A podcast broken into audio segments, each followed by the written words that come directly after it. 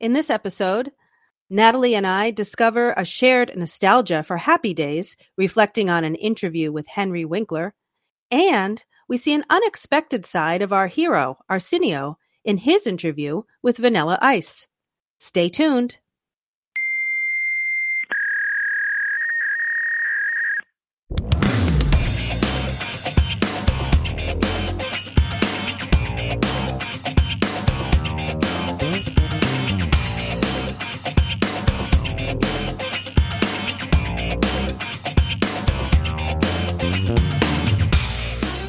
From the east coast of these United States, as far from Melrose Avenue as two people can be without falling into the Atlantic Ocean, this is Growing Up in the Dog Pound. Props to Arsenio Hall with Jamie and Natalie.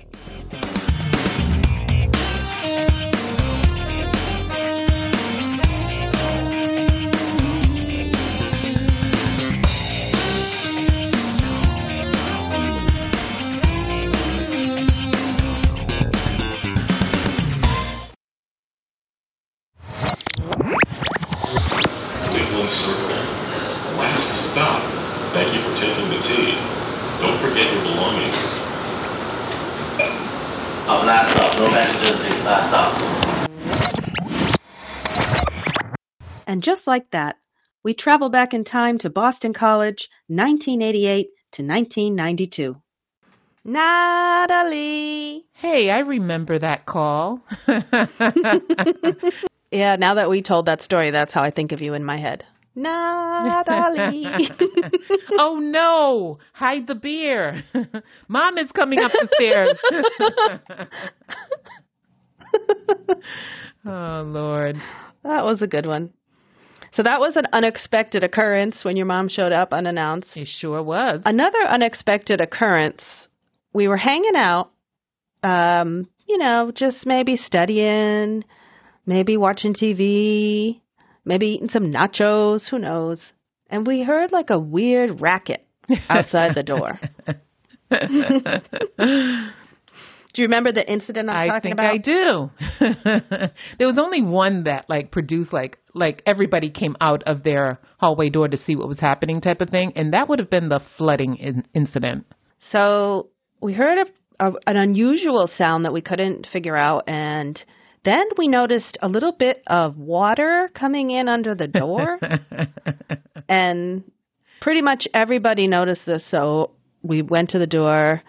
Maybe we were all getting our feet wet, and we peeked out, and it turned out that the guys downstairs thought it would be a fun prank to flood our hallway. These kids. I know. And I remember at the time just thinking like, oh, they're just being stupid, but I wasn't like mad or anything. No, because it we were not going to have to clean it up, and it was only a little water in our room, so you know it was kind of just silly. and, and it's somewhat like it broke up broke up the monotony of like whatever we were doing, eating nachos or studying or whatever it was. You know, it was just like something I something know. to do. Like, oh, look at these idiots flooding our you know hallway. yeah, and it brings everybody out. It's like a little kumbaya moment. But uh, one thing I couldn't understand about it was I don't know if you've ever had the experience of carrying water for any reason, Natalie, but it is very heavy. Uh, I yeah, Like- I don't re- I, right now. I'm sure I have in my life. I just can't. Like you think of even carrying a gallon of water. It's not trivial. No, no, it's not. So they probably had uh, 200 gallons, maybe, to flood that long hallway. Had a lot of times uh, time on their hands, or were they drunk? Well, we'll get to that in a minute. I mean, they could have been drunk. It was a weeknight. I remember that because it was everybody was home, nobody was partying. But anyway, it's not like we had a hose or a spigot, so I I don't really get the mechanics of this or why it was a fun prank either. But anyway, and another problem with it is if you do that, you can't really run away. So it's really obvious who did it. Did they did they figure out who it was? I that I don't recall, but we'll, maybe we'll get to that part of the story later. But I I don't know if they ever figured out exactly who did it. Yeah, I don't know. Um, I read somewhere that at the time we were at BC, another common prank was pulling a fire alarm. Yes. And that's actually more dangerous because firemen I think the year before we were there, a fireman fell off a truck and died in response to a stupid fake prank Oh, alarm. So that's terrible. Yeah, and no, and that's like you're getting And- law enfor you know, you're getting like, you know, actual officials involved. I, I would think that, yeah, that's more serious. I mean, you never know, right? Somebody could like be standing in the hall with a hair dryer and get electrocuted with the stupid water right. flood. Oh, sure. Things, yeah, that's true. Like everything is serious, but it's like, and then it's like you have to think about like who conceived of this idea. Was it like just one person, and everyone was like foolish enough to just follow their that person's lead, or like how did this come up? we'll never know. yeah, it definitely could not be accomplished by one person. No. So it had to But be then a you, team. you know, like I'm just wondering if it was one bozo, like convincing everybody else, like, look, let's just do this, and they all just went along for the oh, ride. this will be great. so funny. The only thing I can imagine as a motive is like we all did come out. So if you wanted to see all the girls on the third floor come out, that's something. But it's kind of Yeah, weak. but then it's like it's not like you can use that like to gain a girl's attention. If anything, we're going to be like, you're stupid, you know. I know. I do recall like uh, a certain someone, we'll call her Lauren. A certain someone uh, was complaining that her Benetton sweater was damaged due to the flooding incident. Yeah. The reason I thought we should talk about this story for this episode is that the uh, Vanilla Ice episode of Arsenio that we're going to talk about later involves an unexpectedly cold interview from Arsenio. Unexpectedly Yeah, cold questions. And so this person, Lauren, uh, had a major had the major complaint of everybody on the hall. Mo- most of us just thought it was silly, but Lauren complained that um, the water got into her room and ruined, or potentially ruined, some of her wool sweaters. And at the time, very brightly colored wool sweaters were fashionable. Yes, they were. And Benetton was the the number one brand. Oh yeah, Benetton was it. I remember those like early teen years. Whenever Janet from upstairs, I'll never forget. That was her thing. It's like, ooh, you know, anything Benetton was cool and it was expensive, and you know, so yeah, Benetton was it was back very expensive. Yeah, I remember I had one, count it, one Benetton sweater. your parents were like, "Oh no, we're not going to invest in more than one. So you you you make sure you you take good care of that one sweater, okay?" I actually think that it was a gift from somebody else. Because it was like not even your parents. beyond, yeah, it was beyond what my parents would buy. But this person, Lauren, had many. yes, she did. And I want to say I could be having a Mandela moment or something like that. I don't know. I want to say she even said like this is a seventy dollar sweater or something like that. Yeah, Do you recall uh, something along those lines? I agree. Yeah. There was some mention of money. And I have to say, BC is an expensive school. Mm-hmm. However, I never got the feeling that there were a whole bunch of rich kids. No, no, there was a good mix. I would say probably Yeah. middle class, working class kids, kids on scholarships. It, it, there was a big mix there. Yeah. So this was um, surprising and maybe a little irritating to the rest of us who didn't have any sweaters to get ruined by the water. You know, this was an unusual comment that she made. And I remember a, a young lady across the way who's really nice. We got we both thought she was pretty nice, and I want to say her name was um I think her name was Diane. Diane, and Diane just kind of looked at looked at Lauren and said, "Hey, that's what you get for making Benetton a hobby." Something like that. and I thought, "Ooh, you're right." It was such a good line. it and, was. and to come out of nowhere, like the flood happened. I'm sure she didn't know the flood was going to happen and potentially ruin Lauren's sweaters, but to come up with that on the fly was just stunning. I remember how hard we laughed. Yeah, and she she was well, I, you know, when you think about it, behind that was like, "Are you kidding me? Is that your is it is this what you're going to say right now? That you have all these expensive sweaters and that they were damaged? Like you you sound like a prima donna. You sound like some kind of diva. Like you Yeah, could see the and, like that uh, she totally resented that. Like what? You know, like you could see it on her face. Well, yeah, it was like the rest of us don't have that. you know, I don't know if you noticed. but- Yeah, uh, we're very, you know, we we only got like a few things, okay, and we're happy with those few things that we've got. yeah, no, that was funny. Oh, it was was funny. funny. Those were good moments. I don't know what happened to those guys, but I read for the fire alarm prank, BC got serious. Um, the same year, freshman year, a kid pulled a fire alarm on Newton campus, so he would have been a freshman. And not only did he pull a fire alarm at two in the morning, but when the campus police came, he was like drunk and belligerent. Wow. and they suspended him for a whole year from school. Wow. I know. Yeah. I don't think those guys got punished. They certainly didn't get that kind of punishment. No, I don't think they would have gotten that, but hmm, I wonder what they did get. So, in this episode of our podcast, we're talking about an Arsenio episode from August 17th, 1990. We're into the second year of Arsenio's show, and uh, we can see that he's he's feeling it a little bit. He comes out instead of a suit, he's wearing a, a very brightly colored leather jacket. Very And- brightly colored. Yeah, it's got like traffic lights on it. And you know, I'm not one to criticize trendy fashion from years ago. I I think it looks fine. I think that was in style and it suits him well and it's happy and no issue. Okay. I also thought it was interesting that he's he makes a little tour through the audience, hugging people, and the crowd seems louder. And right. It's He- like he's at a different level of success, and that's Yeah. being that's reflected in how he's choosing to move around. right, and he he talks about um, when I was driving in today to the show from Cleveland. That's that becomes one of his um, running jokes is that he. He acts as though he's coming from Cleveland every day, just I suppose because he wants to emphasize that he's a real guy. He's not someone who was born in Los Angeles. Right.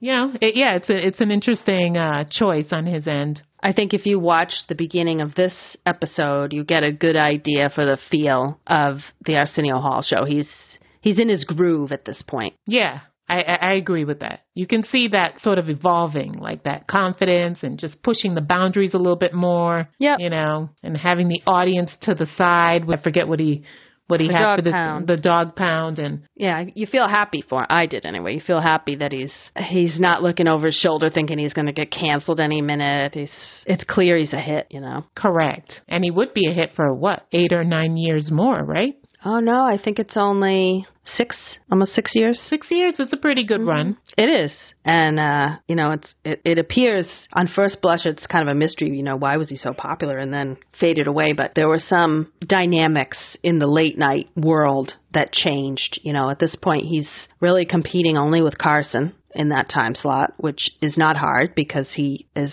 geared to a younger demographic, and over time he ends up competing directly with David Letterman, who is a, a direct threat to his audience base.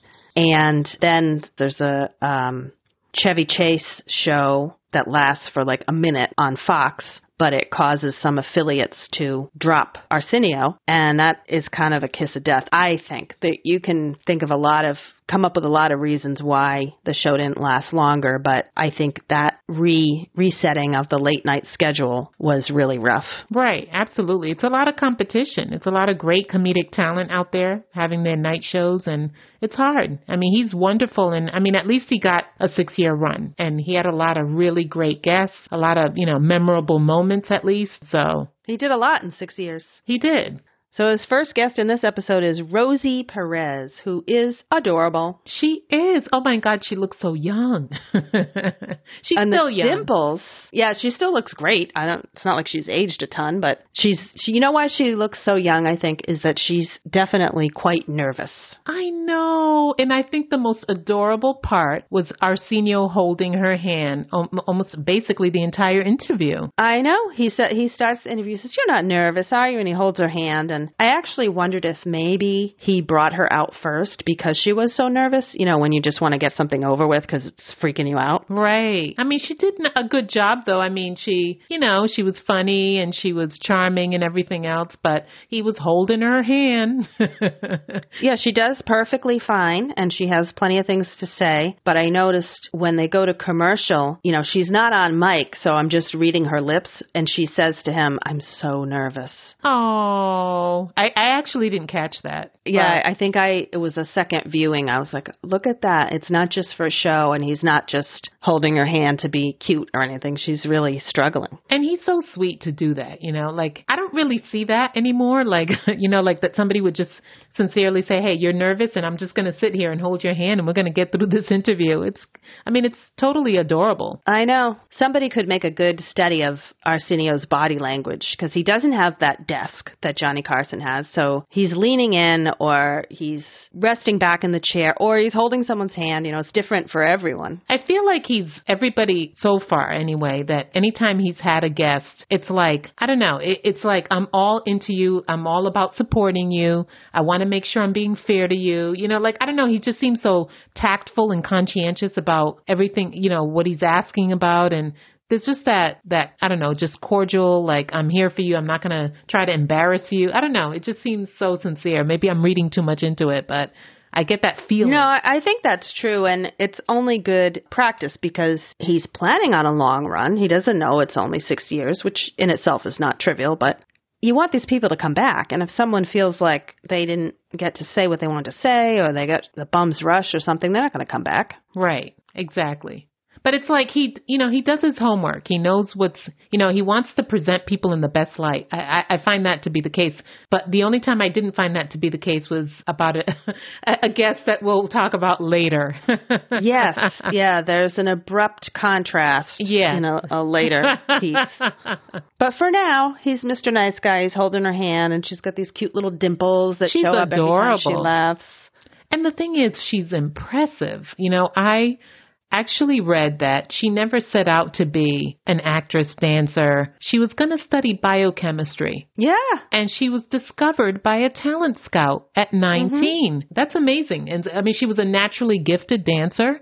And, you know, I guess she was at uh, a dance club and was spotted by a Soul Train scout and then eventually ended up on the, you know, on the, on the memorable Soul Train show. I don't know if you ever watched Soul Train, but I, loved it. I did. I wasn't a regular watcher, but I saw it from time to time, and I know a lot of people got their start there. Right, and she was one of them. But it's amazing. Like I don't, I don't know much about her dance background. I mean, from what I understand, she's a just a natural dancer, and turned out to be this talented choreographer, and you know, which resulted in her job with the, you know, with In Living Color, and and she did a lot of uh, choreography for different music videos for Janet Jackson, LL Cool J. So she's Yeah, and, and Amazing. hopefully, with any luck, we'll be able to hear from my friend Shannon, who actually teaches hip hop dancing. nice. I I don't know that she was even born at the time of this episode, which is kind of frightening. But um,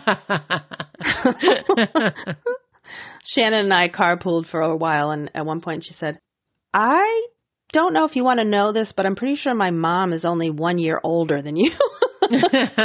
You're like, ooh. I said, well, at least she's older, right? But but anyway, she she is a uh, Shannon is a choreographer in her spare time. That's not her job, but she she also has taught hip hop, and I wanted to kind of pick her brain a little bit about uh, what is the hip hop that is taught because when you talk about Rosie Perez being a natural dancer and even others at that time who were dancing, they were picking up moves from the street. There was Yes. no class. That's And right. I'm curious to know. I, I think it the hip hop that's taught is probably quite a bit different from what is naturally occurring or, or occurred in the 90s, but but still, it's interesting to me to to think about how those two things relate to each other. yeah. other. And you know, just again, you know, and I was looking out for Jennifer Lopez. I thought maybe Jennifer Lopez was one of the fly girls that was performing on the show, but she wasn't. But you know, Yeah, so Rosie Perez brings the Fly Girls to Arsenio. And for anybody who wasn't around at this time, the Fly Girls were an all girl kind of dance troupe that uh, performed on In Living Color, which was a, um, I don't know if it was a half hour or an hour comedy sketch I want to say it was a half hour, Jamie. I don't think it was that I long. agree. It wasn't very long. Yeah, and they did a great. I mean, they were great dancers, and Jennifer Lopez was, you know, one of the uh, the not the original Fly Girls, maybe, but she was a Fly Girl for a period of time, and yeah. um, yeah, she got her start there, which is hard to believe. That's kind of a random place to get your start. It is. It is. And then, you know, she got into movies and we all know the rest of that that history. But but yeah, but Rosie's is a she's a very talented person and she's also a writer. Um she in 2014 she wrote her own autobiography. So it's nice to see Wow. how she evolved from, you know, you see her, you know, getting, you know, having her hand held by Arsenio and then you realize, you know, what she's going to do in the future, you know, as far as activism, you know, she's definitely done a lot in terms of, you know, activism in terms of Puerto Rican rights and AIDS related causes and So she she's Yep. got a big voice. Yeah, she's impressive, especially because her childhood was not great. She talks about being a product of an affair between her mom and someone else, Yes. her dad, obviously, but her biological dad. And uh, as a result, she was moved to through different homes and was in a convent um foster home for a while and nothing good Yeah. Uh, yeah. you know some some bright spots I, i've heard of worse things but it's hard to believe that she was as focused as she was after all that mixed up upbringing Yeah, it's amazing. It's just a true miracle, you know. Like she did have a rocky, rocky start, and she did uh, say that she suffered abuse, and that she, as a result, has PTSD and anxiety. And yet, despite all of that, she's been so successful as a choreographer, as an activist, as a writer. Amazing lady. Yeah. Uh, in this interview, she talks about um, acting in I, what I think is an HBO movie called Criminal Justice, Yes. which I was not familiar with. I didn't watch that, so I don't really know much about her acting. Uh, but she's an authentic person, so I would I would guess that she's got the acting chops. Yeah, she she's pretty she's pretty good. You know, I enjoyed watching her and Do the Right Thing, which was her first movie role, and it's interesting to see because you know you see her dancing so effortlessly, and little did we know, according you know in terms of what she said in the interview, that it took her 12 hours to film that initial uh you know the the uh the opening the opening with the music with Public Enemy took her 12 hours to dance you know to get that film just right so Yeah, that's a lot of that- dancing. That yeah, and she says that she had choreographed something. I, I forgot what to what song, and then Spike Lee changed the song. So Yes. she was just kind of winging it. right. And it looked great. So yeah. I, I, I love you know, I've seen her in, in different in different things and, and she's always very authentic, just a natural talent really. Natural actress and a, a natural dancer, so I don't think she sings, but No, it's not a triple threat, perhaps. But it's interesting because we said in the past episodes with um, Sammy Davis how it's a little heartbreaking to watch these in retrospect and know that he's going to die the following year. Or any number of these guests, you know that something's around the corner for them that, that makes you a little sad. But in her case, it's all good. You know, Right. you look back and you say, good on you. You know, you were nervous then, but look what you became. she's a survivor for sure. Yep.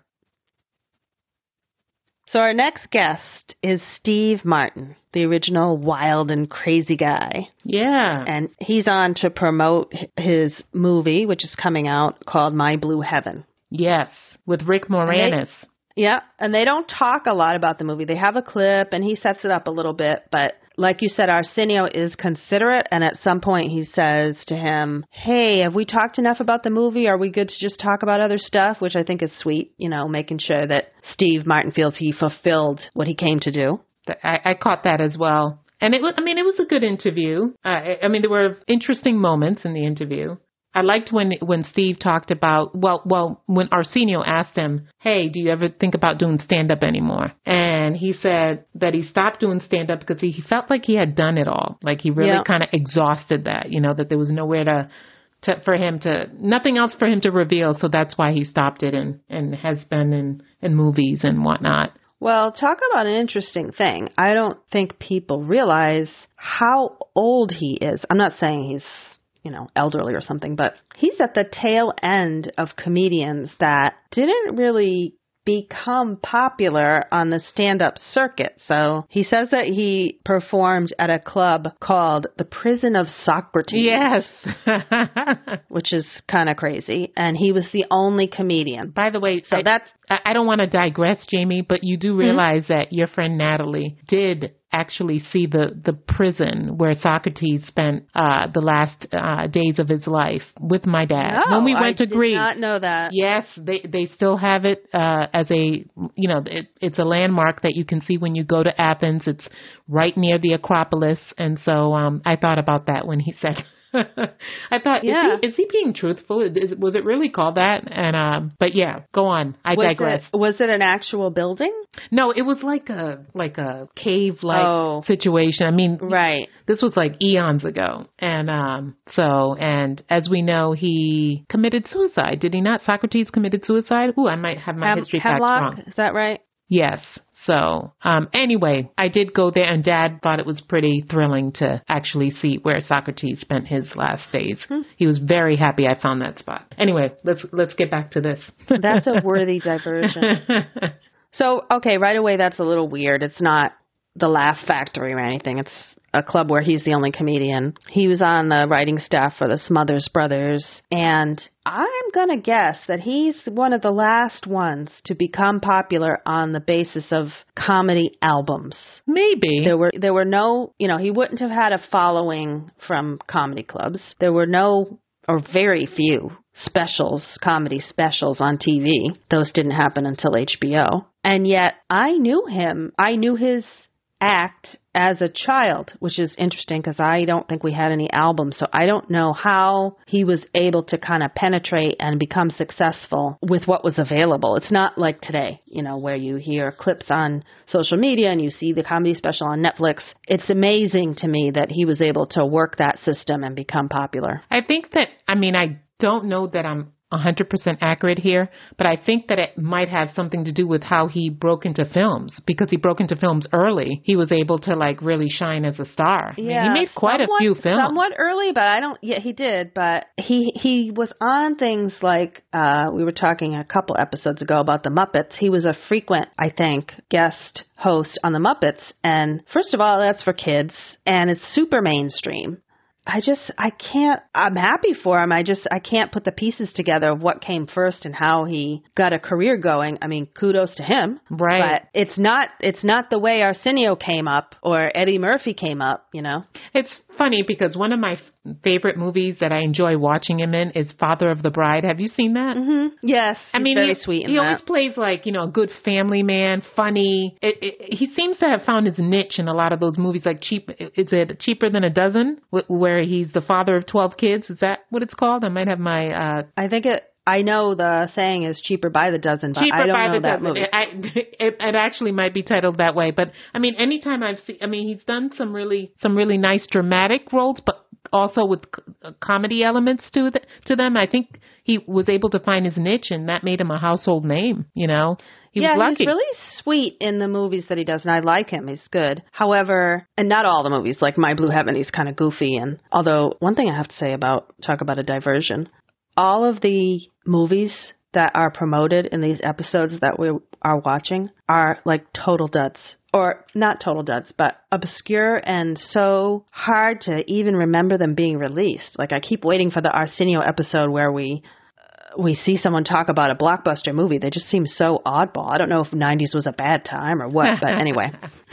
yeah, because honestly, I've never seen My Blue Heaven. No, you know? I, I barely even remember it existing. Right. And I'm not really big on Rick Moranis either, although I, I can appreciate his talent, but, uh, and he did have a lot of success with those movies that, uh, you know, like Honey, I Honey, I Shrunk, Shrunk the yeah. Kids. So, Yeah, I'm not a big fan either. And he was supposed to be, they said he was supposed to be joining in this interview and he didn't make it, but oh, but yeah, he doesn't. He probably doesn't need us as fans. He's he's doing okay. But um, Steve Martin, bef- before he was an actor, his comedy was really silly. And it's similar to how he comes out onto the Arsenio stage and he makes a big deal that he trips on something and he says, "What if your guest tripped and you had and he fell into the couch and you had to do the whole interview speaking into his butt?" You know. and that that silliness and that physical comedy is what he was known for when he performed in stadiums and um any any stage actually and that's what that's why I think he was a good fit for like the Muppets because he used his physicality a lot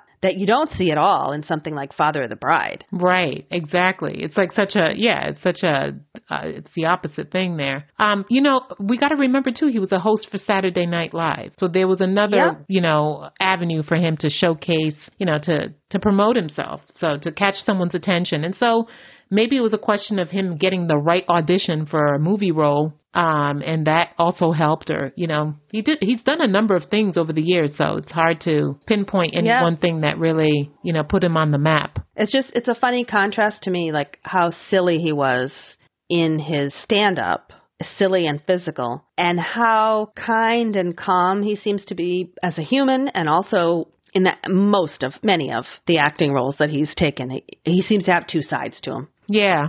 I mean, I guess as a child, the thing that I remember most is the wild and crazy guy. That that Yeah. whole snippet. Now, where did I actually see that? Like, did I see it on I know. Carol Burnett show? Like, where did I see that? I, I don't know because I- I was thinking the same thing. I actually remember that being on Saturday Night Live, and I remember there was another a comedy song he had about King Tut that used to make me roll. and that was also on Saturday Saturday Night Yeah, Live. So I, you- I think that was performed a few places, but the only one I would have possibly seen was Saturday Night Live. So I, I did have like the ability to watch that. My parents were not strict, and it was Saturday night and whatnot, so I could. But it's surprising to me that I was even aware of him. Right, right. But I, I- you know that the, you know Saturday Night Live is like magic dust. You know, it seems like anybody who comes up that way will usually like land movie roles, and I mean, people become successful because of their association with that show. So Well, and then a lot of people think Steve Martin was a cast member, and he was not. interesting because of his Only because host. because of his you know monumental impact. You know, like he was so funny doing those roles, and but uh Yeah, and he he seems like the right type of person who could have been a cast member. He just didn't happen to be. it's interesting that people confuse it, but it's again, it's because you know they they remember all the good stuff, all the good com, you know, great comedic moments. And although he's older than Arsenio, I think it's funny that Arsenio picks up on the fact that Steve Martin started as a magician. Yes, That uh, both of them did. Steve Martin Right. says, you know, it's an easy thing. You learn a few tricks and you've got an act. You know. and actually, his first job as a teen was at Disneyland, and that's when he really got into the magic stuff. Wow. Yeah, the, that's when he really started to learn that, and uh, every experience builds on another. You know, you have that experience, and that informs, you know, his com, you know, his comedy routine later on, or whatever else he chose to do. He incorporated the magic into it. I've heard it's hard to get a job at Disney. I would have loved to have a job at Disney. I know. That's like Hey, did you did you catch that he did merengue in this interview? yes, and I and he was like, he was doing it right. He was Good. he was moving his body correctly, and I yeah, he didn't appreciated look stiff or anything. No, no, he was doing the right thing, and he says it looks hot. You know, he looks easy, but you know, you kind of have to get into the the rhythm of it, and you know, it took a while for him to get it. Is what he Yeah, I thought that was cute. I think that was for My Blue Heaven, right? He learned that. yes, for that movie, which I, I haven't seen, which maybe I need to see so I can. I don't know. Some of these movies that are promoted in the episodes are real duds, but it's hard to imagine him being a total dud. yeah, no, no, he's usually. I mean, I've like I said, I like Roxanne. That's another movie I enjoyed. Yep. So it's got And they talk got a lot of good ones. Comedies don't tend to win Oscars, which is interesting. Yeah, I mean that is just part of our bias as a culture. Why does it have to be a dramatic role? Comedy is hard. You know, you have to Yeah. know the right timing and how to deliver a line. It's not easy. Nope. Plenty of people are not funny. Yes, true. not us. We're funny. No, we are.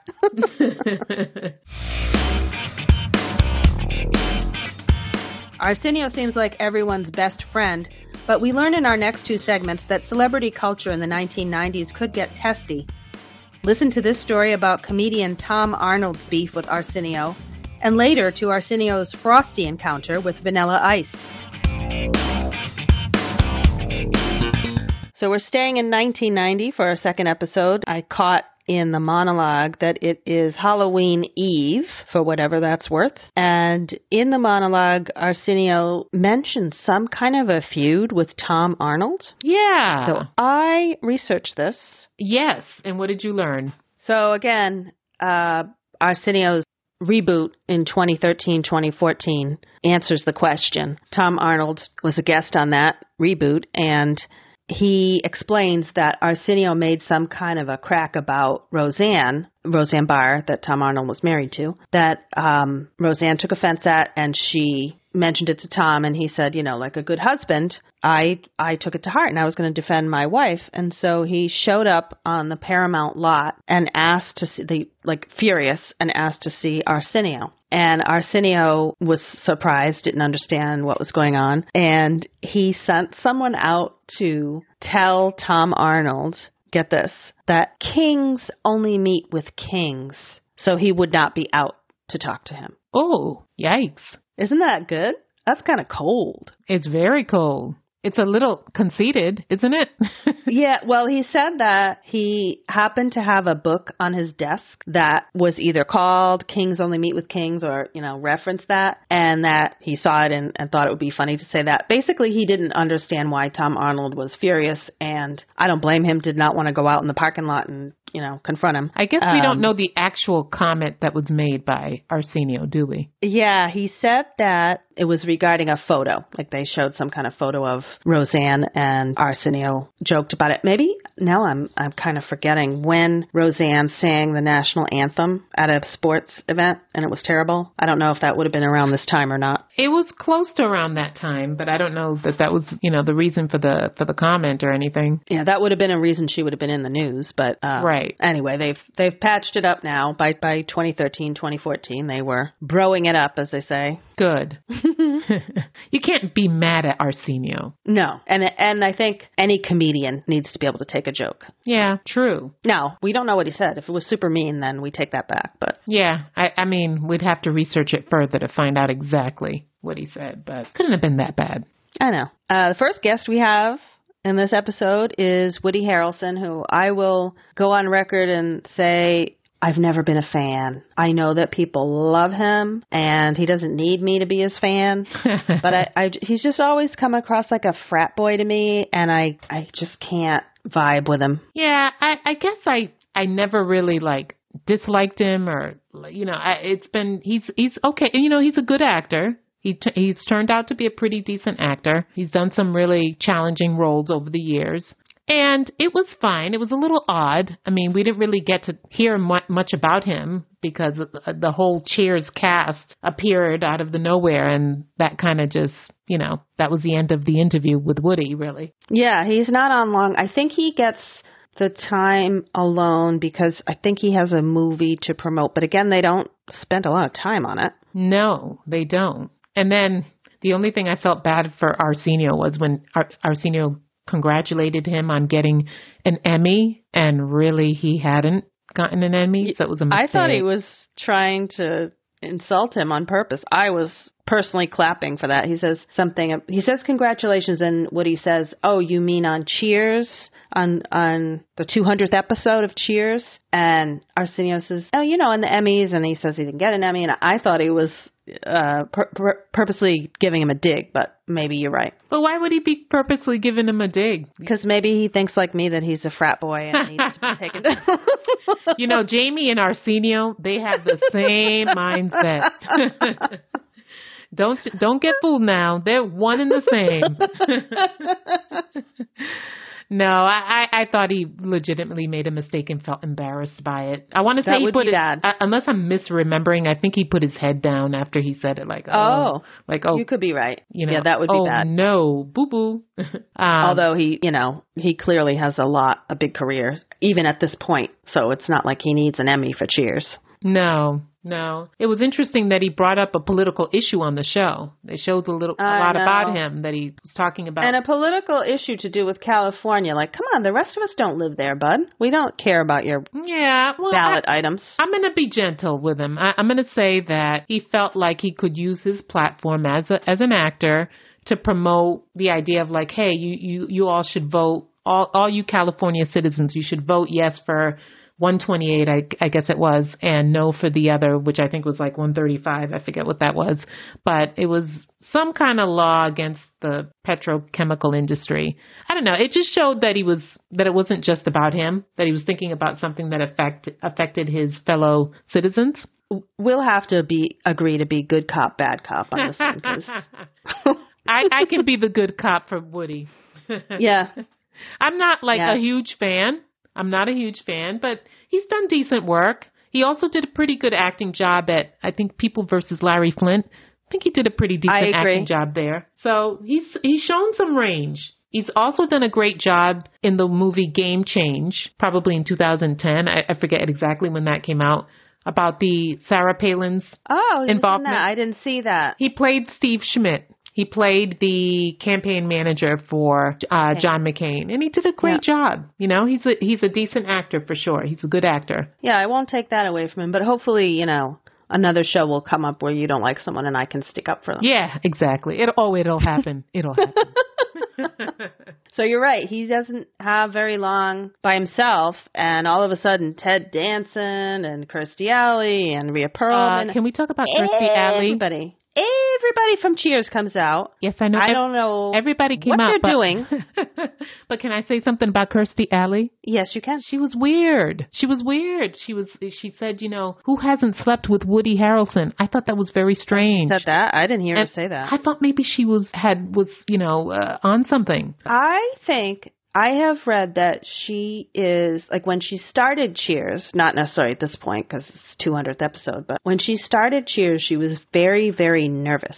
And before her scenes would be chain smoking offset. Oh, And yeah, and um it just struck me that maybe she's an awkward type, like a kind of an overcompensator, you know, Mm. someone who says a bunch of crap just to be lively and then you realize when you're shooting off at the mouth like that, sometimes you say stupid things.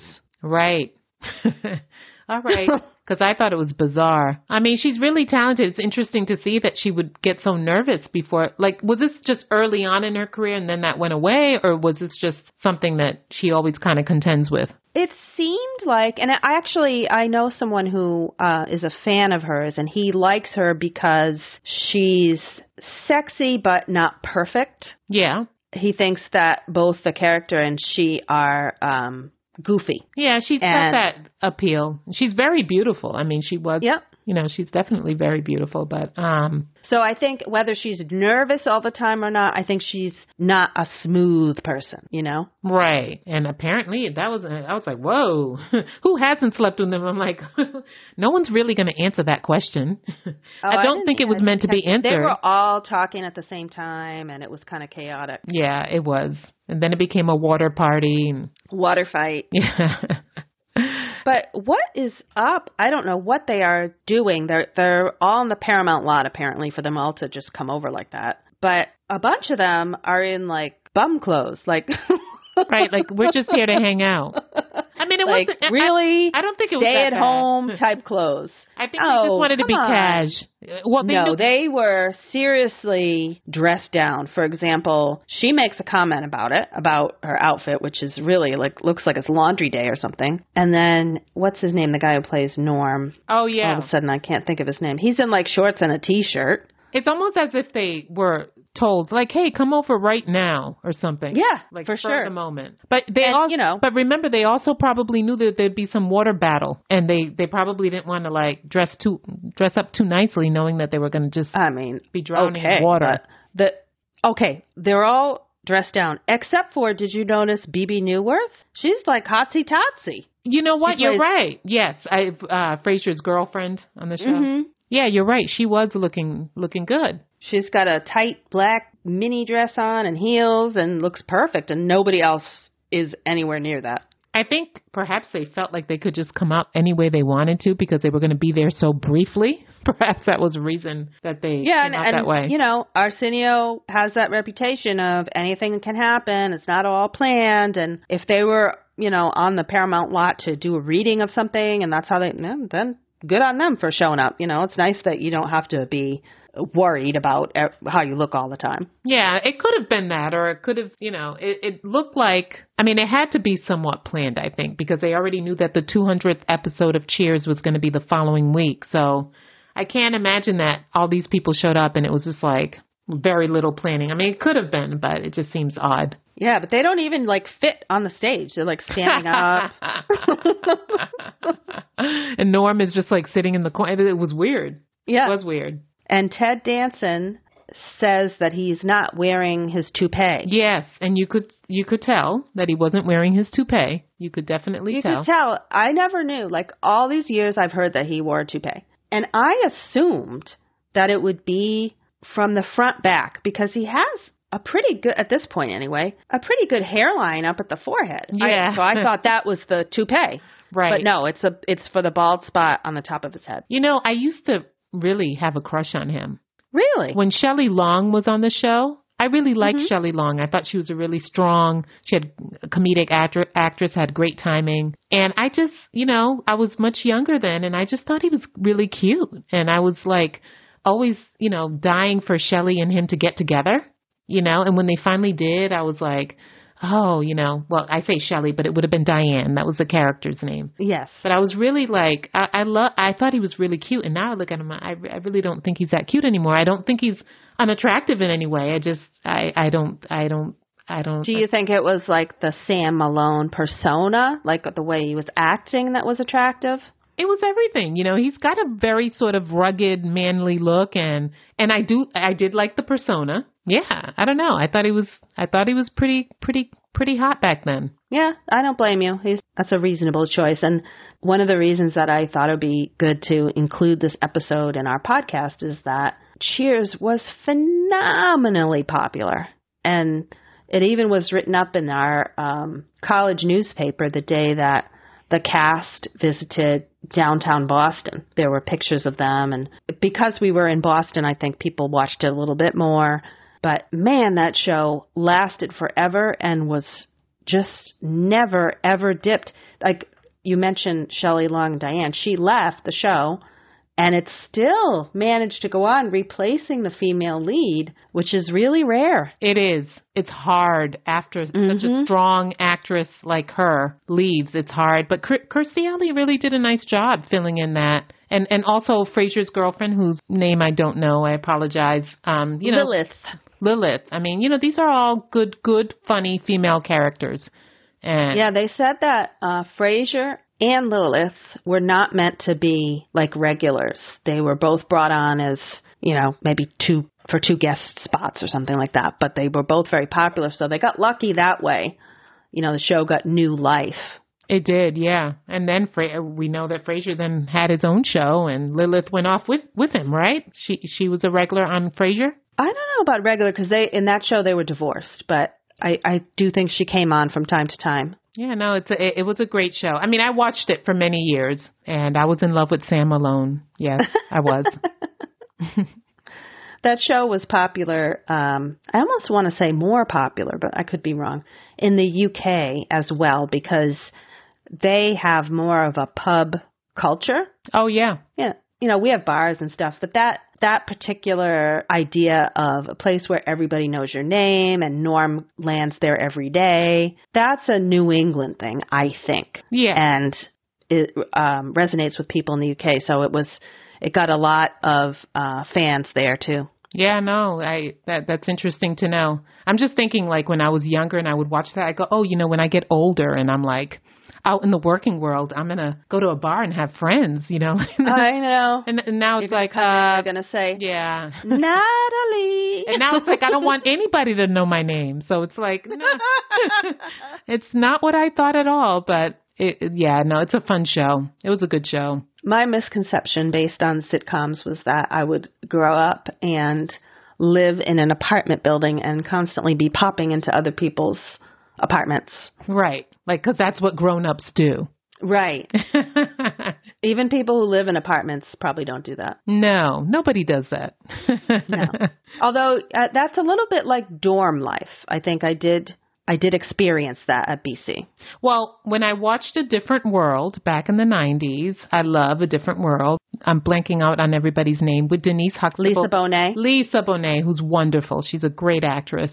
Um, I used to, I, you know, I thought like when I go to college, it's going to be like that. Like I'm going to have adventures and all these friends and I'm going to have like boyfriends and, you know, like, so, you know, it kind of fit into my fantasy of what college life was going to be like for, for us. Yeah, yeah, that was accurate. That was not just a sitcom portrayal. Right. It's like no, there were like fraternities and you know the the the music, everything fit. You know, everything was like fit my reality at the time. So we got another guest on this episode who is just so huggable. Who is I it? think we both agree. Who is it so huggable? Who? Henry Winkler. yes, I love him. Oh my God, that was great. Huggable, right? Yes, totally huggable. He was uh, meaningful to me because, as Arthur Fonzarelli on Happy Days, for me, he was an Italian role model that I could see on TV. That's right. That's right. And the I told that to someone I know, and she said, "Well, you know, Henry Winkler is actually Jewish, right?" I was like, "Yeah, but I was, you know, ten. I didn't, I didn't research the actor." he did such a great job like that that it was such a he such he was such a part of our early that seventies culture of Fonz. I mean, he was, you know, and it's funny when he talked about, and I'm not going to quote him exactly, but when he's talked about playing the Fonz, he said that it was everything he wanted to be. That that's what the Fonz represented. Everything he wasn't. And Wow. it's true. There's a big contrast between Henry Winkler and the Fonz. I mean, Henry Winkler's just he's not, you know, like he's just a sweet guy. And Fonz was sweet, but it was like he was cool sweet, you know? Right. Like he's and gonna kind of sexy. Oh yeah. Yeah. And not to say, I mean, you know, Henry Winkler's attractive, but you know, Fonz, like you said, he was like, you know, sexy and all the girls wanted him and, you know, but I enjoyed the interview. I liked that he said that he was wearing the tie that his wife got for him. So Aw. already I thought, what a sweetie. He says it's his birthday. Is that? Did he say the tie was a birthday gift? You know what? I th- I have I might have missed that. I'm not sure on that point. Could be. Could be a birthday gift. But it was, you know, I did learn something new during that interview. I didn't know he was the, the, you know, that MacGyver was his baby. MacGyver, the the TV show in the Yeah, seventies, produ- right? One of the producers, One- anyway, of MacGyver, and he really was into it. It wasn't just like he gave money or something. He was driving the show. Right. And he was interested, he said he was interested in a character that just didn't use his physical strength, but used his mind. That it was, you know, like he wanted a character that was a little bit more ce- cerebral, a little bit more, you know, mm-hmm. you know, intellectual in that way. I don't know if he was an intellectual, but somebody who wasn't just about his body. So it was interesting that I, I didn't know that he was, he, he was the, the mind behind that, or one of the minds behind that show. I definitely did not know that, and I'm actually a Henry Winkler fan, so that was bad on me. but he that was a home run because he's right. MacGyver became a word in, in an English word meaning to figure something out with you know use of minimal tools to get out of a, a bad situation with scotch tape and a matchbook, basically. Yeah, yeah. It's funny how you that's when you know you've you've done something special. When your mm-hmm. show um, is not like you know that now the title of his show is used It's a word that is part of people's culture, you know, part of people's vocabulary.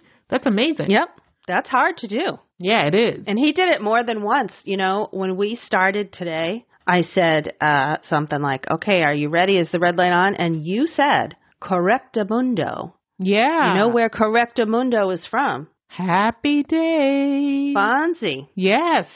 And I didn't even really think about that. I just said it Nope. because I thought I was And being earlier Natalie today, cool. Earlier today, I was uh, on a work call, and somebody said, um, "Hey, did you write this? Because there's a mistake in it." And I said, "No, I didn't write that." And they said, "What? You can't admit you were wrong?" And I said, "Oh, I can be r- r- r- r- wrong, but I didn't do that." that was fun. He could never could say he was wrong. And I thought he was cute. Like back, you know, like we were little, so I I definitely thought the Fonz was the cute guy on on Happy Days for sure. Yeah, and it, uh, that's another case too, where I think he was not intended to be a major part of that show. Really? You think so? Really? Yeah, I'm I'm nearly positive. I think that's why one of the reasons why Richie Cunningham, who comes up in this interview, I know. Richie Cunningham had an older brother in Mm-hmm. the original episodes, and they just wrote him out. And I think it's because the Fonz character was, you know, taking up more oxygen, and they wanted to give him more room to breathe. Right, right. Now, one thing that was really interesting about the interview was his his being very candid about being having dys, dyslexia from a child. You know, I don't know that Yep. he was diagnosed with it, but it was frustrating for him because he was really, you know, not great at math, and that kept him from being a you know a really good student. Yeah, it makes you sad because he talks about not understanding that the teachers are saying he's not living up to his potential, he's not applying himself, and he's saying, I'm trying as hard as I can. Right. There's nothing else I can do. and I also And he said that dyslexia was not known at the time, so nobody knew what was wrong with him. Right. I mean, we've got all kinds of support systems now, you know, different things that for kids to get to to to work with with that disability. But, you know, he he didn't, you know, there it it was a different time. And it was amazing that like he talked about his dad and how his dad was was tough. You know, dad was his dad mm-hmm. was really smart, really good at math, knew 11 languages. So it was hard for his dad to understand what was wrong. Like, why, why can't you, you know, bust out more than a C in math, you know, but that was just, you know, that's just something. And, and it, it's, it's great to see how he was able to get past that, you know, and You know, it's funny. We both watched the same episode. We both took notes. I don't recall that at all. about his dad. Oh, I read that about his dad. oh, okay. I read that. so sorry, I I I, I kind of I kind of went somewhere I else. thought, Man, I was not really paying attention. No, I mean, and it, the thing is, he always wanted to be an actor, and I'm so happy that he was able to be successful, that he was able to find his niche that way, and that he was not deterred by his earlier troubles with dyslexia. You know, you know, it, that's one thing I don't think he hit upon is how he was able to overcome Memorize that. lines. Yeah, yeah. uh, and overcome it like just overcome the fact that like hey you know i know i have it i know i have to cope with this thing i'm not going to let this get me down you know he's certainly a positive spirit. And we talked about Richie Cunningham. oh yeah. And yes Richie Cunningham calls the set and I wishes him a happy birthday. i love that and he was filming the the movie backdraft is Which is good. i haven't seen it so it made me want to see it Yeah, that is a good movie. Now that's unlike some of the ones that actually get promoted on here. I haven't watched it since the '90s, but it was good. And it was just fun like to see like you know i was just calling you know to wish you oh right to wish you a happy birthday he said right to, to henry mm-hmm. winkler and i love it like you know right before he hung up he said i love you I know. Oh, I love wrote that, down too. And it seems so natural too. Like, of course you called me on my birthday, and of course I love you. Right. And it's like he didn't like and Ron Howard was like, It's good that you're on the show and everything, but I'm gonna keep this short. I'm not gonna prolong this madness. I just wanted to call and say happy birthday. So And he says that he, uh, who knows if this is true? This doesn't sound possible. That he called Henry's office and they transfer him to the Arsenio set. It seems impossible. Right. Seems a little But they odd. do seem surprised, and he is definitely on a speakerphone. Right. Yeah, it seemed natural. I I mean maybe it was, you know. So yeah, that was a that was a sweet moment. Very much so. Too bad we couldn't have Ron Howard on the same show too, but that's okay. Henry Henry's enough for both of us. Yeah, you never know on Arsenio. People just come around the corner. I know, seriously. It's like, oh, by the way, he's not really filming Backdraft. Here he comes. oh man, That's early days for Ron Howard too. He, you know, became a tremendous success. But he he did. I think indeed. Backdraft might have been one of. He's only 36 at this point. They say his age, and that might have been his first movie. I don't know. Yeah, well, probably one of his first movies. So we go from sweetness and light to I don't know what you call the next interview that we watched. I know what to Maybe- call it. What? Ice, ice, baby. Ice cold. yeah. yeah, we moved to 1991, and so we're in the following year, and we go online for this one because it's not on the DVDs. And this is one of the most famous interviews from the Arsenio Hall show. Is it? Oh, I bet Yeah. I, I was not aware of. Uh, yeah, I mean, just because it's so different from others. Well, it sure is. yeah, so we should say he comes out, he performs first. and I want to say he And- performs well. Yeah, I think he's a good uh, dancer. I didn't at the t- you know I again can I just say that Natalie of the of the 90s of the early 90s just Mm-hmm. thought Vanilla Ice was not a true hip hop artist. I just I liked harder core rap and I just thought he was not really that talented. I was wrong. He is talented. And when I watched him dance I'm like, you know, he's he's good. He's a good rapper. I don't know why I was not open to him. But anyway, Yeah, he's. I agree. He is talented. However, I thought at the time that he was a damn fool, and I didn't want to waste any time on him for that reason. But there's no taking away, particularly the dancing, the rapping too. But I thought the dancing was impressive. Although people make fun of the Running Man now, and he does an awful lot of the Running Man. But He does, but it's hard to do the running man. I, I challenge anybody to get up there and, and do what he did. It's hard. yeah, I don't really have any moves, so to speak. So I can't really. Yeah, Criticize him, but- I'd like to think I have some, but mm. You, I think you have more than I do. You at least can merengue. but he's all decked out and looks like a spaceman in this metallic green and silver and black get up is the only way I can describe.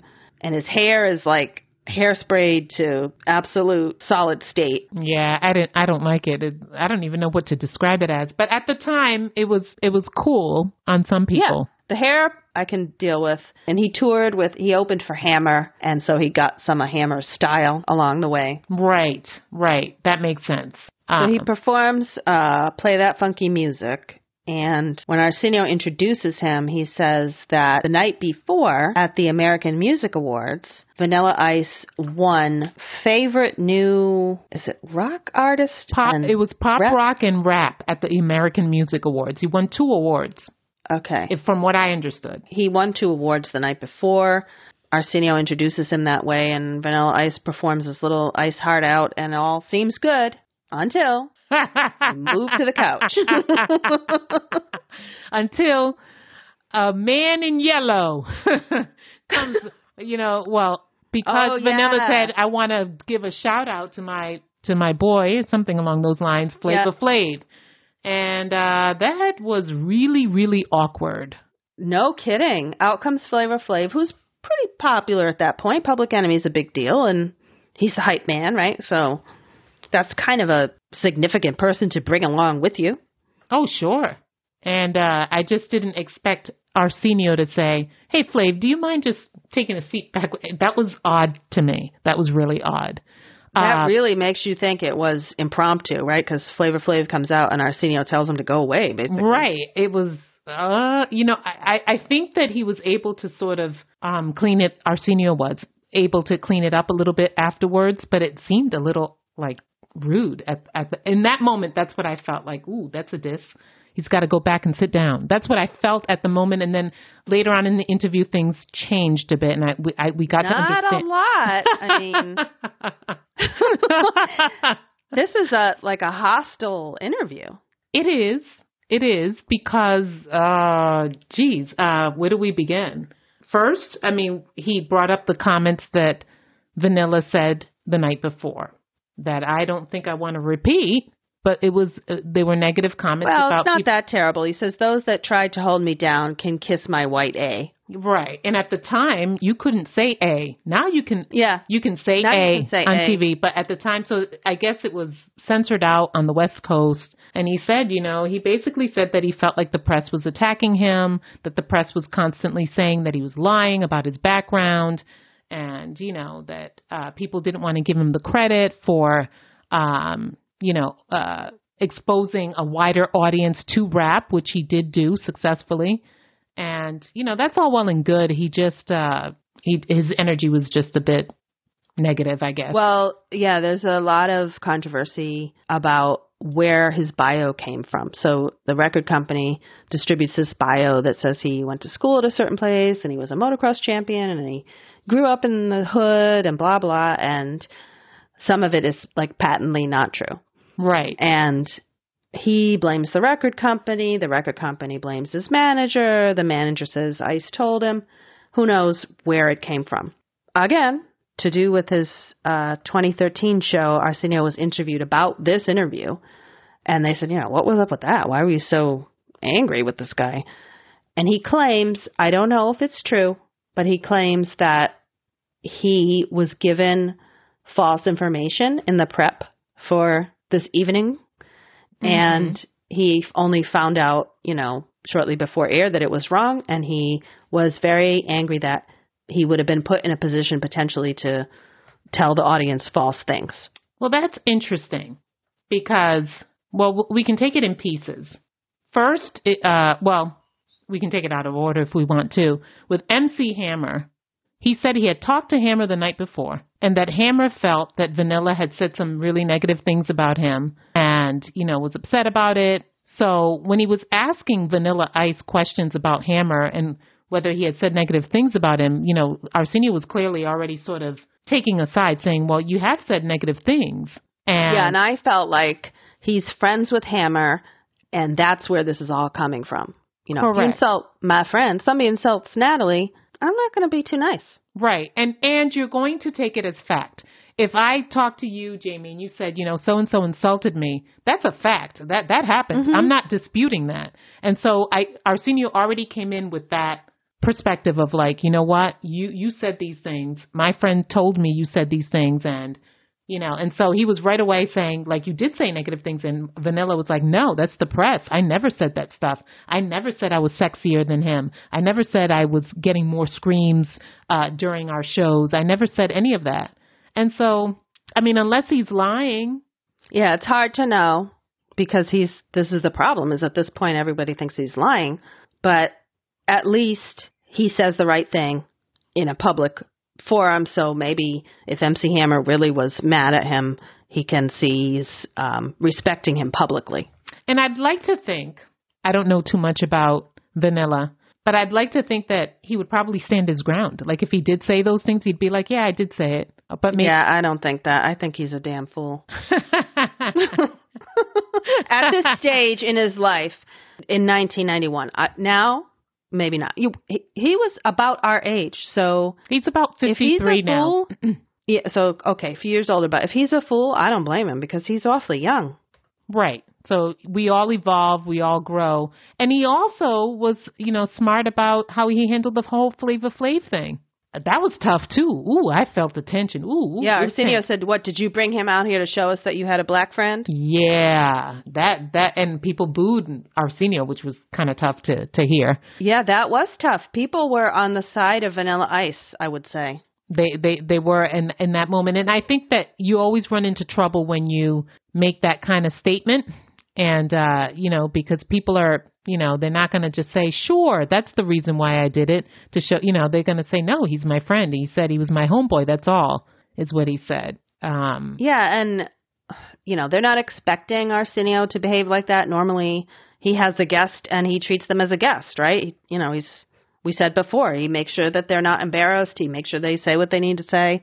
So the audience probably is surprised that he's this angry at him. Right. And and the thing is that even in being angry he tries to be like careful about how he presents himself, but he he definitely must have had it in his mind that, you know, I'm I'm going to I'm to set it straight. I'm to I'm not going to back down from from asking questions that might be uncomfortable. He was ready. He was ready for a little mini war, you know. He absolutely was. But- I don't know if Vanilla but Ice Vanilla ready, didn't but, Vanilla didn't give it to him. No, he didn't give him a war. You know? And he just said you know the press has said a lot of things about me and i don't know uh you know to what extent he might have lied or you know not been forthright uh about the comments that he made about hammer.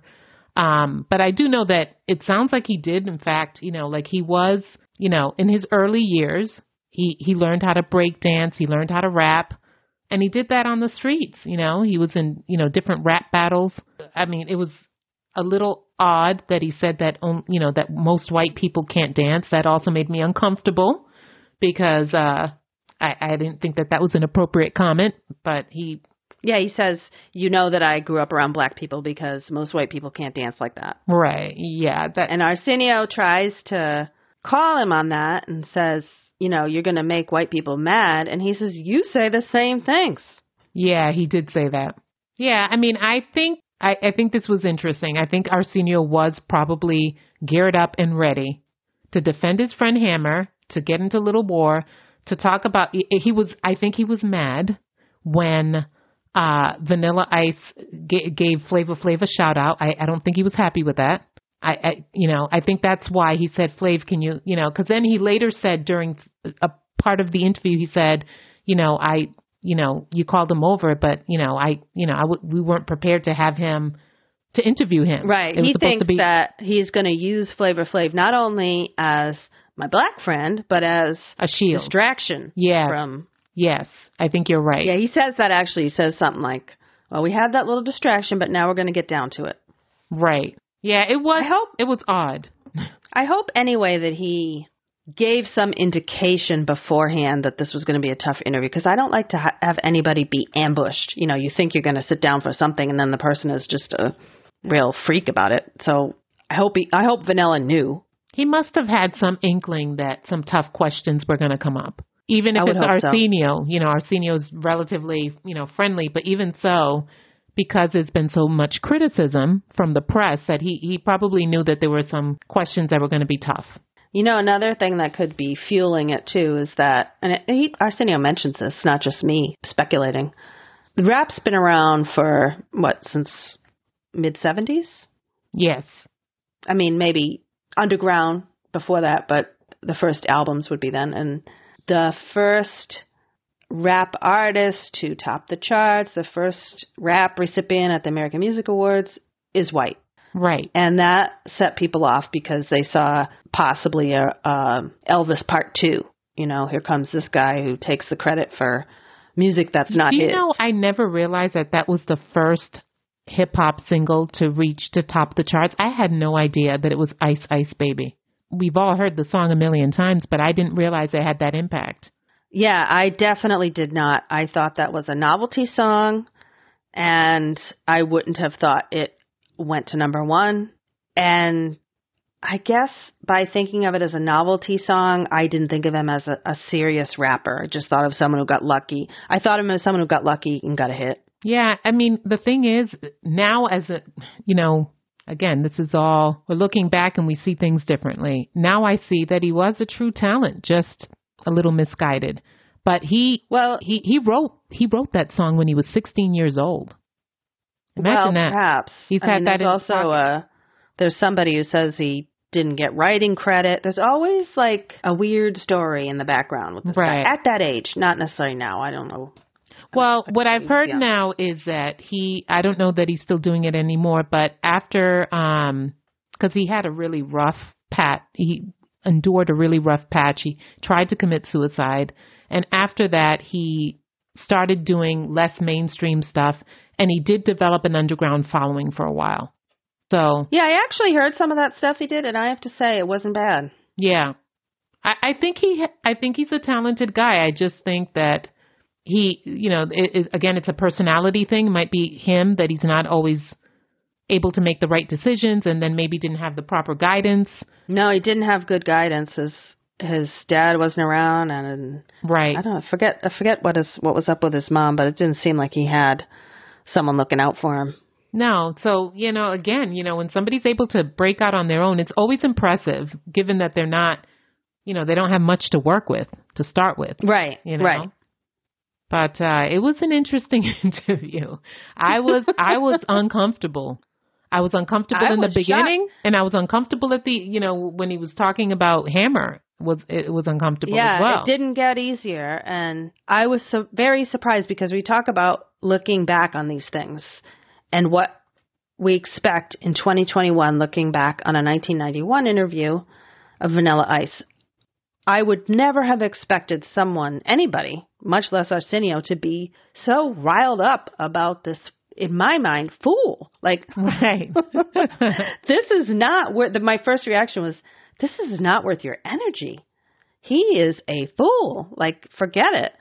right. But but he's a fool in- that that's topping the charts and is successful. yeah, in the moment, you have to reconsider and think a little differently about what this could have seemed like.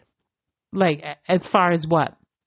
Well, it could have seemed like he had a big career ahead of him and he was going to take, you know, the place of black artists who more legitimately, so perhaps, uh, had a right to succeed in that area. Right. And that and that's what was going on and I think that you know, Arsenio, you know, felt like he needed to make sure he was advocating in some way for his his friends who are also, you know, you know, hip hop artists.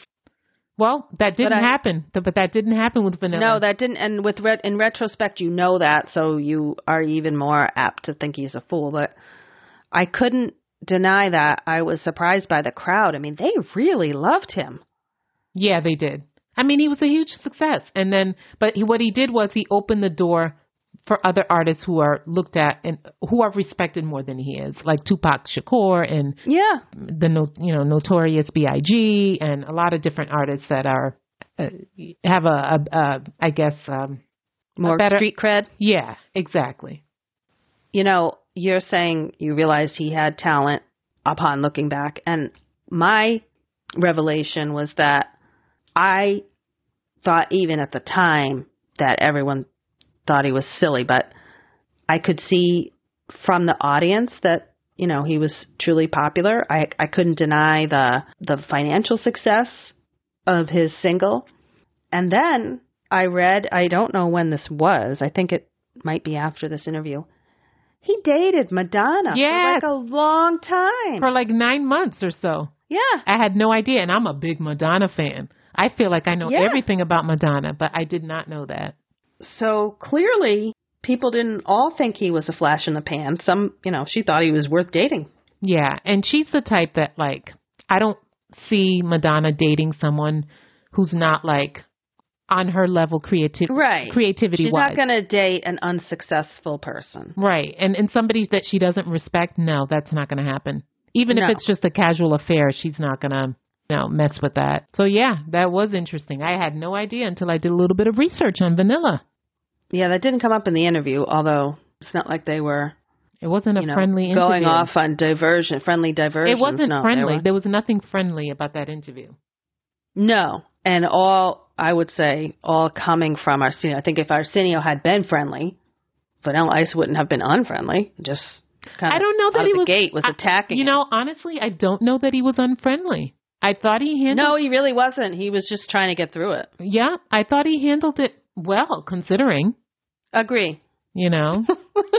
I don't know how else you would handle it. and it was kind of like Arsenio's the one that kind of looked looked like the bad guy. Um, yeah. but that you know, which he probably didn't think was going to be the case. But he made it through, and uh, if it makes anybody feel better, he does have Vanilla Ice on again uh, in the years to come when Vanilla Oh. is promoting his movie, which honestly looks like a student film. It looks so bad. Oh, I didn't realize he he he got into movies. I knew that he did no, some kind of I show mean, on the that's a DI. DIY uh, oh, project or something like that. yeah, that's I think going on now. But this was like during the Arsenio first run of the Arsenio Hall show that he had a movie called Cool as Ice. And I swear to you, it looks like an after school special with really bad acting. Well, the fact that I haven't heard of it means that it probably didn't do very well. but Arsenio has him on and, and lets him promote and does not attack him at all. I mean, he acknowledges the prior interview and he's not, you know, buddy chummy, but he, he's buried the hatchet. Oh yeah. And I might think of him as a fool, but he's made good investments and is living a pretty good life at this point. Yeah.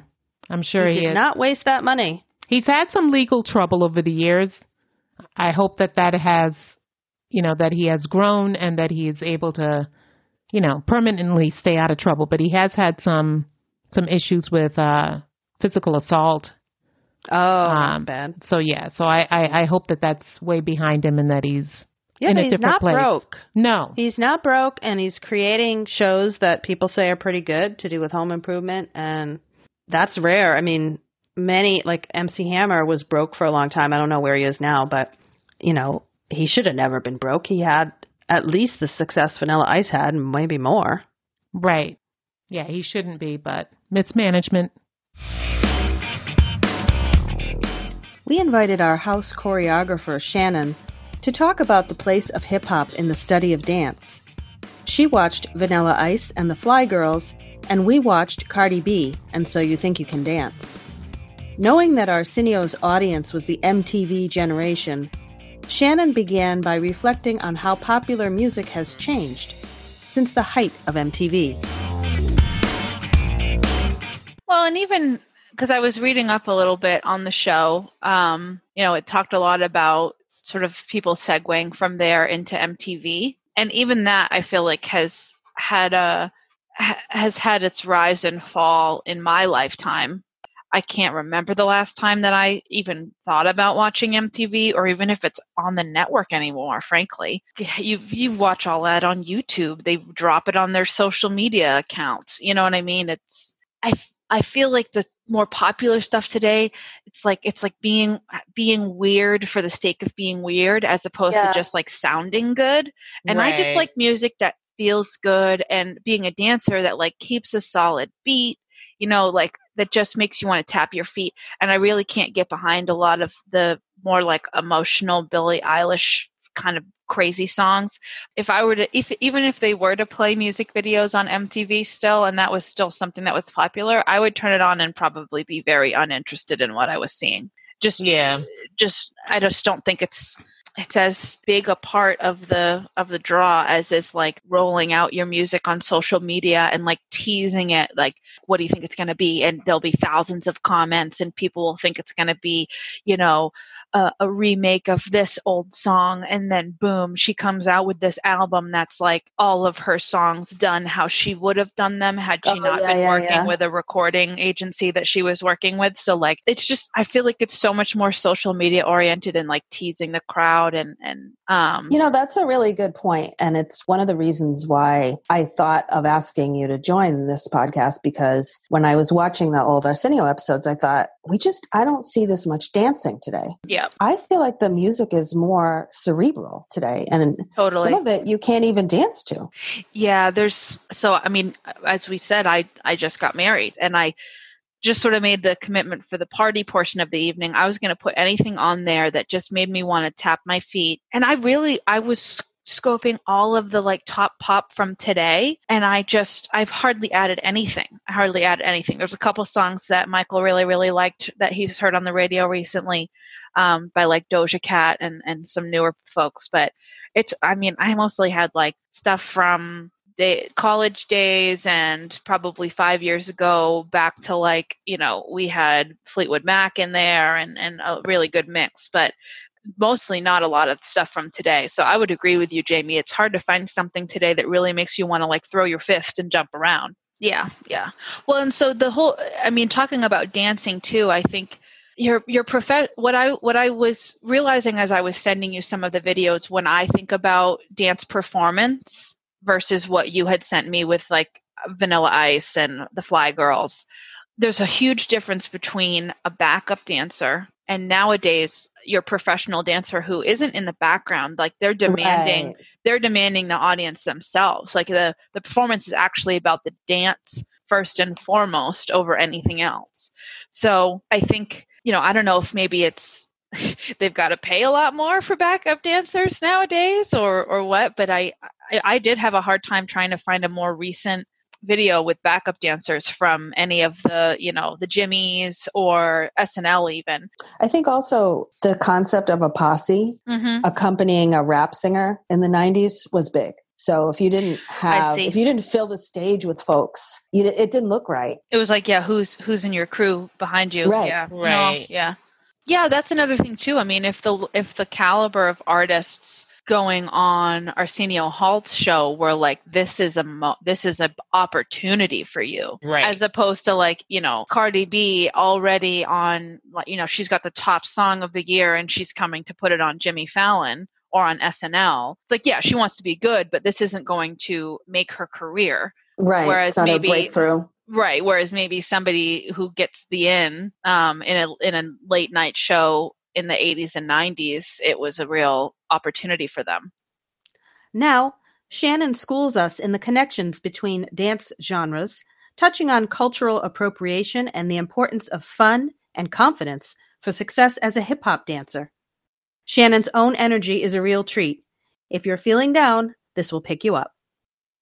I sent that video of um, Rosie Perez talking about the Fly Girls and telling the Wayans brothers, like, you don't understand. These girls don't know how to do hip hop. I'm teaching them from scratch. And she said it was easier because they had dance training. Yeah. So I, I know that hip hop came from the streets, but I don't understand how it resembles in some ways the kind of dance that you would learn in a studio. Yeah, you know, it's the it's the age old tale of the the street the naturally talented street dancer who's never had any experience, any training, but can come in and dance circles around everyone. You you know, you see it in it's in fame and it's it's it the whole step up series is like all based on that. So I can say from my point of view anytime you watch these like dance competition shows so i was a huge fan of so you think you can dance. The whole concept was that these these people would audition from any all over the country all different backgrounds and they would audition in their style of dance. So twitch is a very famous dancer and performer who's now he's like the dj um, on the ellen degeneres show. Oh. and so he he really broke out from so you think you can dance. Twitch very very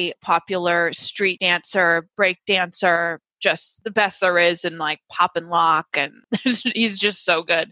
Um, so he was a couple seasons in and so that you would so you would audition in your personal best style or, or where you come from and then the whole point of the competition was you'd you'd get paired up with other dancers who come from different styles. So maybe he'd get paired up with a ballerina for a few weeks and paired up with a tap dancer for a few weeks and then you would randomly get assigned a style of dance. And so the the ballerina and the pop and lock artists would get paired up and they'd have to do a tango. Okay so it was it was all like putting people outside their norms. And i think that show did a great job of just showing how like when you can when you can move your body and when you can when you know your body and you can put it into positions that see, look and feel unnatural to the average person a lot of times it can translate across across the genres. So you know people like twitch went crazy far even though he had never any experience. But someone says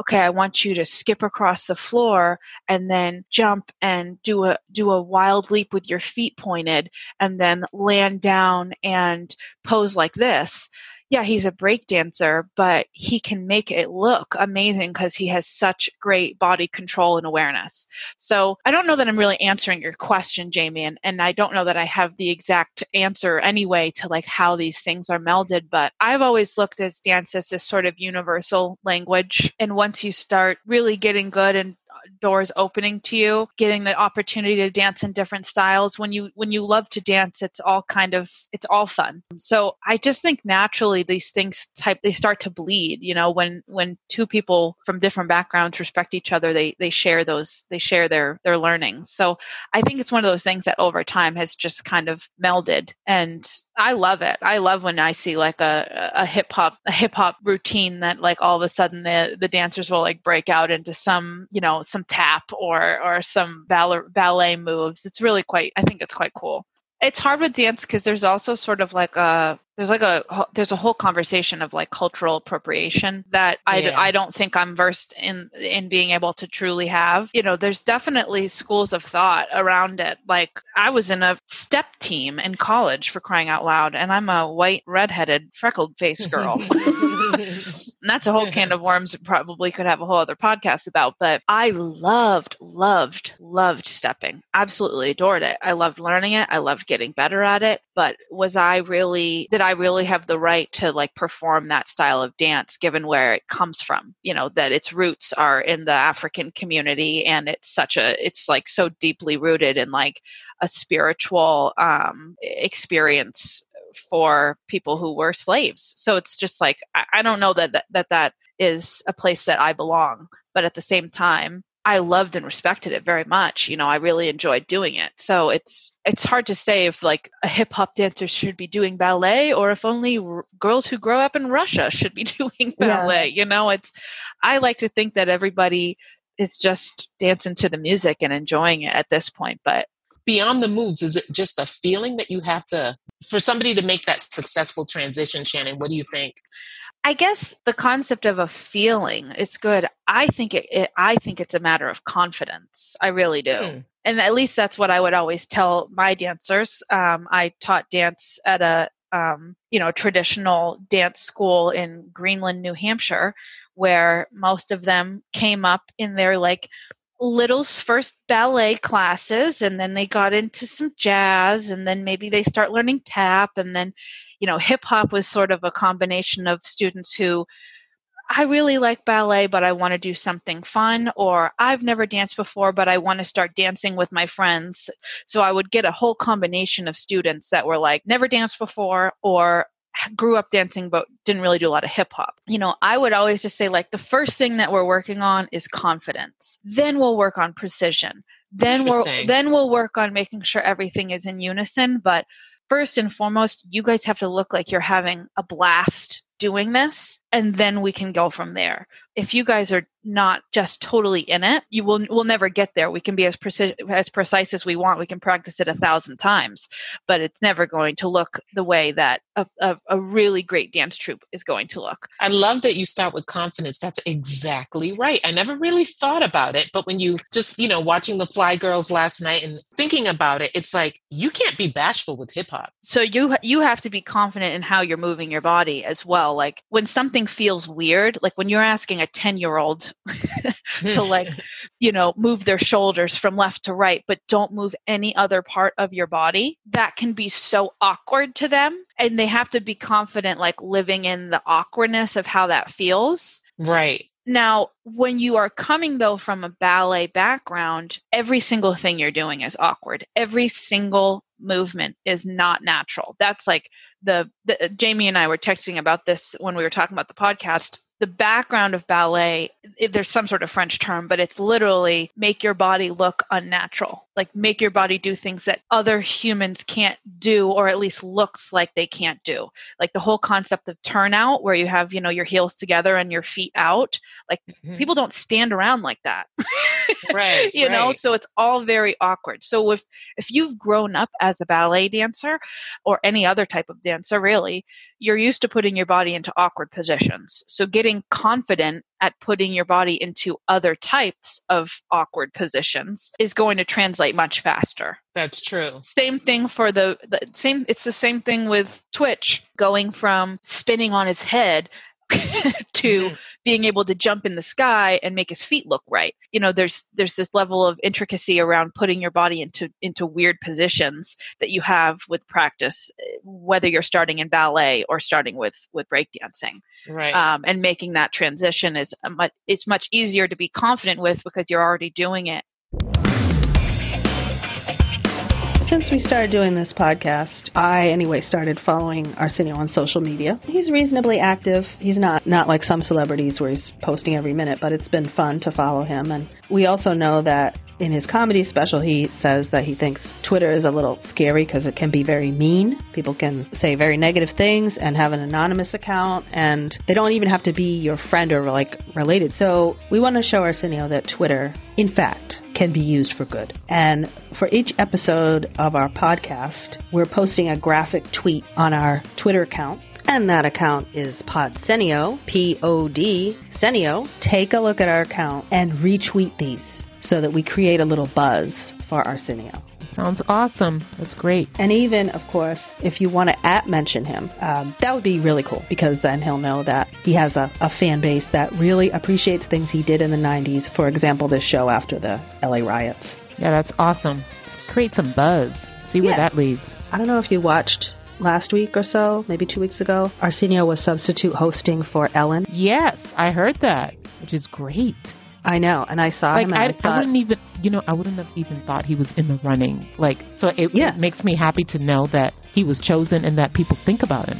I think he must have like a new agent or something because he did Jim, Jimmy Kimmel and then Good. Ellen. I thought if he were going to do this again, I think daytime would be the place, and the audience that Ellen has, I think, would respond well to him.